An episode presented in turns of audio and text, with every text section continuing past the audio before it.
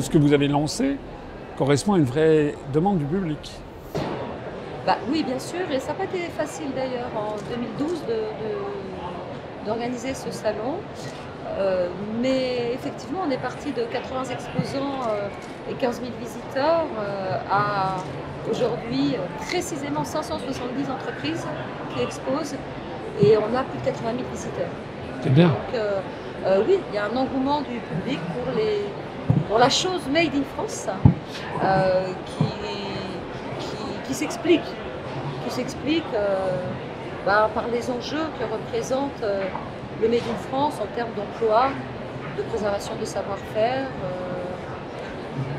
de préservation d'environnement aussi. C'est intéressant cette histoire de Made in France aujourd'hui, hein, ce n'était pas le cas il y a 15 ans, mais aujourd'hui il y a des raisons différentes qui amènent le consommateur à souhaiter consommer Made in France. Pour les uns, c'est la préservation des emplois. Pour les autres, les savoir-faire, notamment pour peut-être un public plus senior. Et les plus jeunes, c'est l'environnement, en mais c'est quand même quel gâchis de, faire venir, euh, d'importer des, produits qu'on pourrait très bien fabriquer ici. Et donc, euh, les, acheminer et avec les, les coûts euh, environnementaux euh, euh, liés au transport, par exemple. et là, c'est plutôt la jeune génération. Enfin, en étant un peu caricaturaux, parce que certains s'intéressent à, l'addition de ces choses. Mais ce qui m'intéresse, c'est que l'addition justement de tous ces enjeux amène au Made in France, même si les raisons sont différentes. Voilà. ah, vous voyez des responsables politiques qui défilent euh, bah écoutez, euh, oui, moi, tous, les, tous les responsables politiques sont les bienvenus de quelque obédience qu'ils soient, euh, bah, du moment qu'ils sont, comment dire, autorisés à exercer leurs fonctions. Mais parce que... Pas, moi, moi, ce, que, je veux montrer en fait, c'est que la, France est riche de talents, de innovants, industriels talent de l'artisanat et que c'est vraiment une fois par an ce salon l'occasion de montrer au public, aux médias, à tous les politiques euh, que la thématique du Made in France est vraiment très très importante, essentielle. C'est pas juste un petit tricot de corps, une baguette de pain, euh, un camembert, qui d'ailleurs pour une bonne partie euh, vient de lait chinois. Mais puisque la marque camembert n'a pas été déposée, donc c'est conseille à tous les consommateurs de camembert de consommer des AOC, appellation d'origine contrôlée, euh, ou de venir les acheter sur le salon. Il y a quand même quelque chose d'éminemment politique dans l'idée de vouloir promouvoir le Made in France. Puisque, que cela plaise ou pas, c'est ce que je disais tout à l'heure, quelqu'un m'interrogeait, l'Union européenne est quand même fondée sur le refus, justement, de privilégier le Made in France. On le voit par exemple dans les marchés publics. Il est interdit de favoriser la production nationale. On le voit dans la libre circulation des mouvements de capitaux. C'est-à-dire qu'il est normal d'envoyer euh, les capitaux pour construire des usines en Chine, par exemple. Et donc, il y a quelque chose que je trouve quand même, je ne sais pas comment vous percevez ça. D'ailleurs, j'ai vu qu'il y, a des débats, vous avez organisé des débats. Bon, d'ailleurs, je vous fais une offre de service pour l'année prochaine pour m'inviter à un débat. Parce que j'ai vu que dans ces débats que vous aviez invités, tout le monde est pour l'Europe en définitive. Même ceux qui sont critiques, même M. Montebourg ne veut pas sortir de l'Union européenne. Alors que M. Montebourg, je l'ai entendu sur BFM TV, a repris 98% de mes analyses, mais, et ça s'arrête à la lettre Y, c'est-à-dire qu'il faut changer l'Europe. Donc il y a quand même, me semble-t-il, dans la mesure où la, Commission européenne, vous savez, condamne tout ce qui est euh, production nationale, on appelle ça les égoïsmes nationaux, il faut au contraire promouvoir le marché, comme s'il y avait un Made in Europe, ça se voit d'ailleurs. Il y a des Made in EU, on voit les viandes d'origine UE, il y a Made in Europe. Je vois par exemple, il y a des valises, euh, il y a marqué Made in Europe, des valises que Samsonite, ça va marqué Made in Europe, j'ai vu ça. Mais il y a quand même un, présupposé politique à tout ça. Alors, il y a plusieurs éléments de réponse. Le tout premier, par rapport à la politique, d'une façon générale, on peut aussi considérer que tout est politique à partir du moment où vous vous intéressez à, la cité, au pays. Donc, euh, euh, presque, enfin, tout sujet peut être éminemment politique. Euh, ça peut être le cas de salon de l'agriculture, de l'automobile, de, tout dépend de quel angle d'où vous parlez en fait. Concernant la question qui nous intéresse, j'entends bien ce que vous dites, mais c'est assez, complexe. Euh, vous parliez euh, d'armement de Ce qui est complexe quand même, c'est effectivement, il y a l'euro. Donc c'est peut-être, déjà quand vous voyez la difficulté, pour les Anglais de sortir euh, de l'Union européenne alors qu'ils ne sont pas dans l'euro, donc je, comprends les inquiétudes pour ce qui concerne la France. Mais c'est même pas l'essentiel de, des réponses. C'est, je dis pas que les règles sont faites pour être transgressées, euh, mais je le pense. C'est-à-dire que prenez comme comparaison l'Allemagne. Vous avez un appel d'offres en Allemagne. Euh, une entreprise euh, allemande va, Europe ou pas Europe, emmener toutes ses PME. Parce que les landers, c'est comme ça. Il y a une espèce de patriotisme. C'est comme ça, c'est dans l'ADN. C'est pareil pour l'Italie. Donc, euh, je pense que au-delà de l'Europe, c'est quand même s'interroger sur la politique et des grands groupes qui n'ont pas cette solidarité auprès des PME. S'interroger sur certaines ventes de grandes entreprises, je pense à Alstom, mais pas que, je pense que les, dix doigts d'une main ne, suffiraient pas, euh, et qui faisaient travailler tout un tas de, PME, euh, de TI, euh, qui sont des fixateurs locaux d'économie essentiels à l'économie de la France. Une fois que c'est vendu, eh ben, les pays, les autres pays étant plus patriotiques que nos entreprises, grandes entreprises françaises, il est clair qu'une fois que c'est vendu, s'il y a des recrutements à faire, bah, c'est pas en France qu'ils ont lieu, mais effectivement bah, aux États-Unis, en Finlande, enfin voilà. Donc, et là on n'est pas dans l'Europe, enfin, enfin pas lié à l'Europe pour le coup, c'est lié à euh, la, comment dire, euh, la façon euh, d'utiliser les règles qui sont imposées et d'être éventuellement borderline et voire de dire ça je fais Europe ou pas, c'est-à-dire que bon on n'est pas, enfin, dire des espèces de robots en étant obligés euh, d'appliquer stricto sensu tout ce qu'on nous demande. Donc, de temps en temps, faut dire non, et puis voyons ce qui se passe. Voilà, c'est une possibilité qui n'a pas encore été envisagée, en tout cas suffisamment. Que moi, je, voilà, je serais assez partisane de, voir de temps en temps refuser euh, D'accord, donc vous faites partie. Et sans, pour autant euh, quitter euh, l'euro, etc. Vous faites partie donc de ces gens comme M. Montebourg, comme M. Mélenchon, etc., qui nous disent voilà, il y a un code de la route, mais bon, de temps en temps, on va, on va brûler un feu rouge, on va, on va refuser un stop parce qu'on est pressé, donc ça nous énerve. En fait, c'est ça. Alors c'est différent, parce que là, le code de la route, c'est la sécurité. Donc, moi, je parle de faire comme font les autres pays, hein, que, mais c'est quand même intéressant. Je participais à une conférence euh, sur évidemment le Made in France et il y avait dans la salle des directeurs euh, de grands groupes euh, commerciaux ou des directeurs de la communication. À un moment donné, il y a quelqu'un, une franco-allemande, qui aujourd'hui travaille pour une entreprise française, qui était préalablement dans une entreprise allemande, qui dit Écoutez, moi, je suis très très étonnée en tant que directrice de la communication, je ne citerai ni l'entreprise ni le nom, de toute façon, j'ai oublié. Et elle disait Mais en Allemagne, quand on a un marché, mais on emmène tout le monde. En France, c'est tout juste, c'est voilà, c'est le contraire. Et, commençons aussi, il y a tout un tas de choses qu'on peut faire. La FIMIF, la Fédération euh, euh, indépendante du Made in France, a d'ailleurs euh, édité une espèce de guide des bonnes pratiques pour justement aider les collectivités, par exemple, à, tout en respectant les règles de la Commission, favoriser, il y a plein de possibilités, quand on veut, on peut. Donc voilà, moi, en tout cas, Alors, il y, a quand même, il y a quand même un petit problème, enfin, il me semble, c'est que le tissu des PME euh, allemands n'a rien à voir avec le tissu des PME françaises.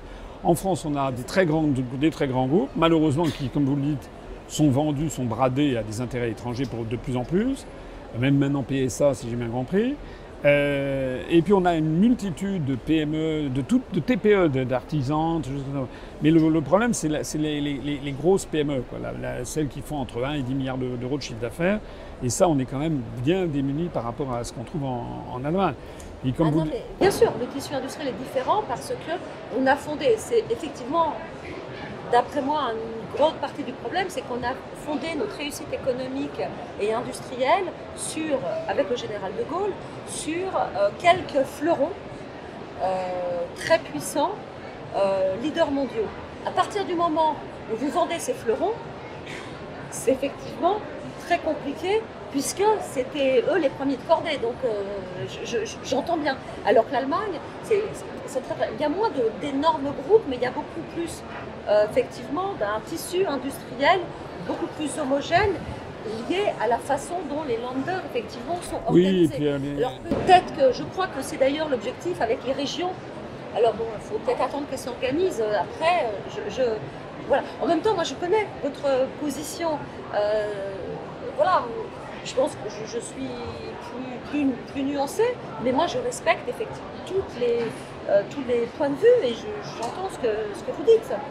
Bah, déjà, c'est gentil de savoir ce qu'on dit parce que c'est pas. euh, vous ne m'avez jamais entendu sur TF1, sur France 2, sauf au moment des périodes électorales, c'est un débat qui n'a pas lieu. C'est comme tout à l'heure, vous évoquiez le, Brexit euh, au Royaume-Uni.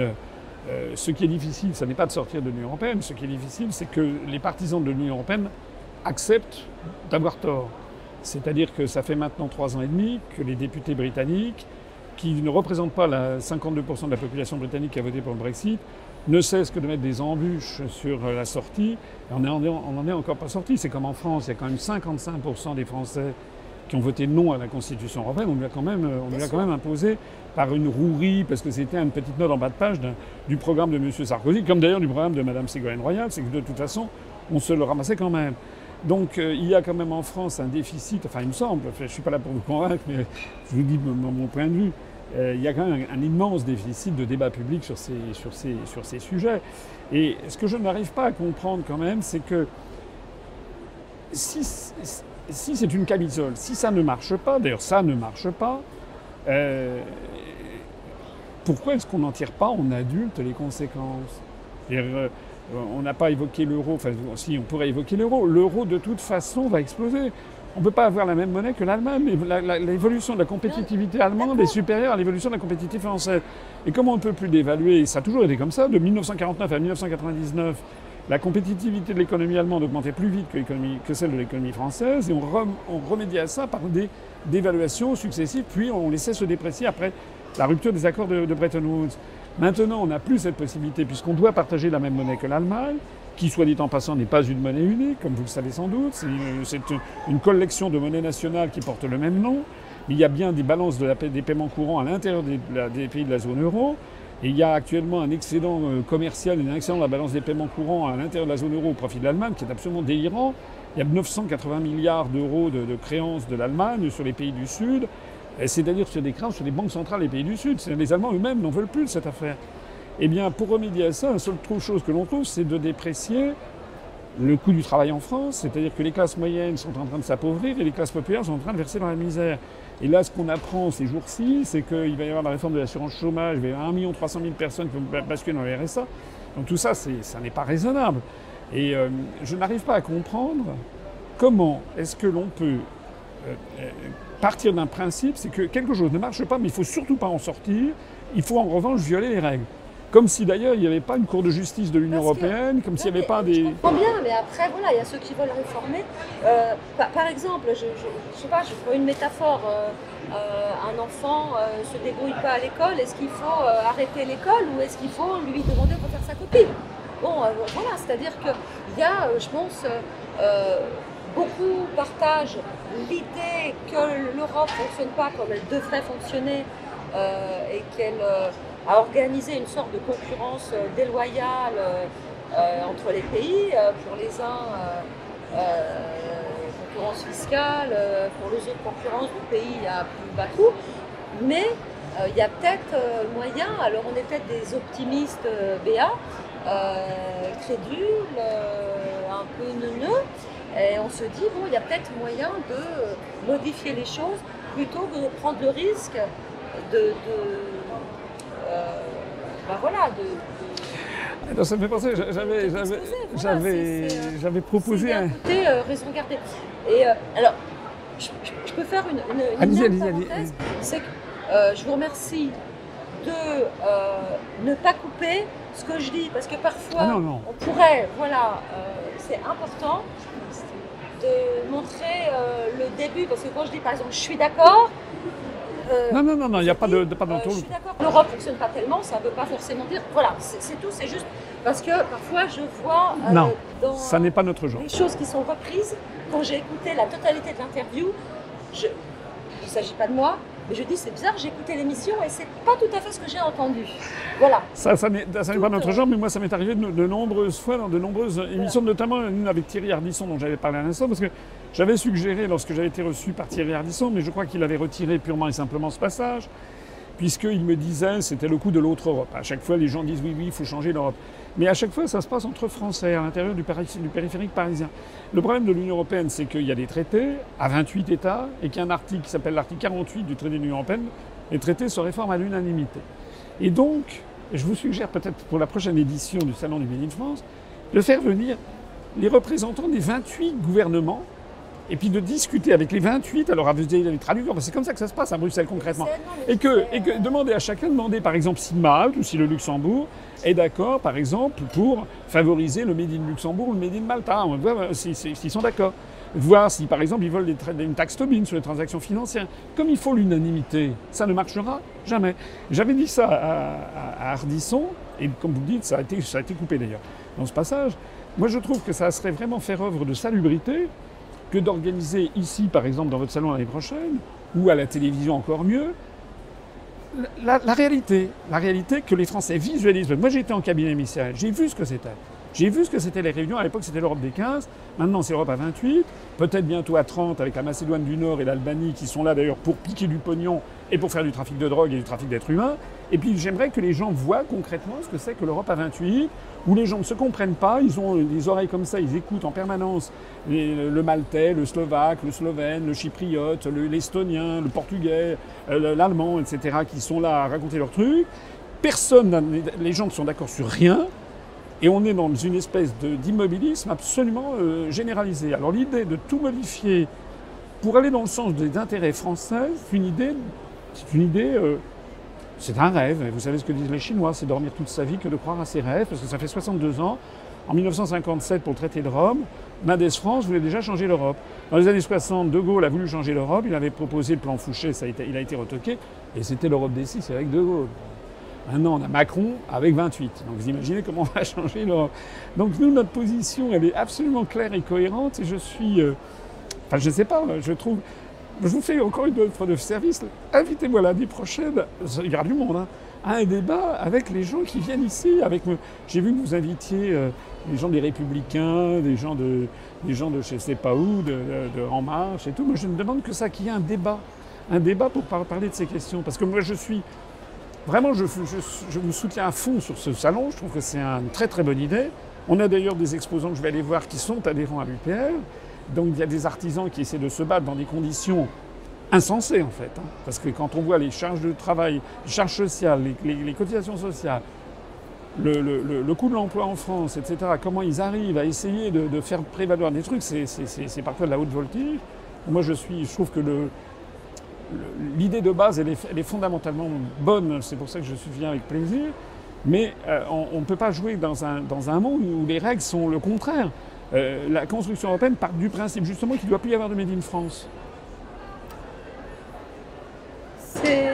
C'est plus compliqué que ça, puisque euh, le Made in Germany et Italie fonctionnent quand même pas si mal. Donc il y a une responsabilité là, de- certainement, je vous parlais de, de- ouais, de- de- En termes microéconomiques, vous pourrez trouver des exemples, mais en termes macroéconomiques, vous voyez bien que la France, elle a perdu les emplois industriels, ça continue à, tout- à toute allure. Et c'est pareil pour les emplois euh, de façon générale. Oui, mais parce qu'effectivement, elle n'a pas été protégée. Là, pour le coup, je pense que c'est plus la responsabilité des élites françaises qu'européennes. Mais comment voulez-vous qu'il en soit autrement? On a un, un euro qui est trop bon marché pour la compétitivité de l'économie allemande, donc l'économie allemande dégage des excédents commerciaux géants. Et puis on a un, euro qui est trop cher pour l'économie française, et encore a fortiori pour l'économie portugaise, espagnole ou grecque. Donc eux, ils sont en train de tout détruire. Et donc euh, on, est, face à ce problème. C'est un problème qui est béant. Et d'ailleurs, moi, je le vois, parce que quand j'ai créé ce mouvement politique il y a 12 ans et demi, les gens, moi, je suis de l'inspection générale des finances, euh, euh, j'étais dingo, quoi. Et puis maintenant, les gens disent plus que je suis lingot, parce que nous, notre mouvement politique, il ne cesse de monter. Les gens, ils- et moi, quel est le, quelle est la, la- la position, ah, euh, comment dirais-je, responsable? C'est pas être responsable, c'est pas être un adulte et un homme politique responsable que de dire on a des traités mais on va les violer. Je suis désolé, d'abord c'est contraire à la Constitution, le, le président de la République est le garant du respect des traités. Deuxièmement, si la France commence à violer les traités, mais les autres vont faire pareil. Ça, on revient, pourquoi est-ce que les autres pays Parce que- respecteraient non, les traités avec la France et dont la France est partie? Oui, Là, je ne suis pas tout à fait d'accord avec vous. C'est, c'est comme ça que les choses aussi avancent. Je vous donner un exemple qui n'a rien à voir avec ça. C'est les lois sur l'avortement. Pourquoi les lois sur l'avortement sont passées et qu'aujourd'hui, personne ne va les critiquer, enfin, j'ose l'espérer C'est parce que des centaines de femmes sont mortes en, justement, faisant fi des règles, sans les respecter, puisque c'était interdit. Et elles se débrouillaient autrement et elles mouraient. Et du coup, on a dit, ok, on change la loi. Donc, on n'est pas, on peut justement changer les lois. euh, euh, voilà, je vous donnais un exemple. A- moi, je pense qu'il y a différentes façons. Il y a effectivement euh, la façon, comment dire, voilà, plus, plus entre guillemets brutale, enfin, et puis une façon plus soft. Après, essayons déjà la Mais ça- manière soft. mais ça fait- ça fait- ça fait- ça, ça fait 62 ans comme c'est. Oui, non, je suis d'accord. Parce que Mais- votre, votre exemple de l'IVG, c'était dans un cadre national. Il suffisait qu'il y ait une majorité de députés qui soient favorables à l'IVG pour que ça soit voté. Tandis ça. que là, C'était pour vous dire, vous disiez une règle, c'est pas normal qu'on demande de transgresser une règle.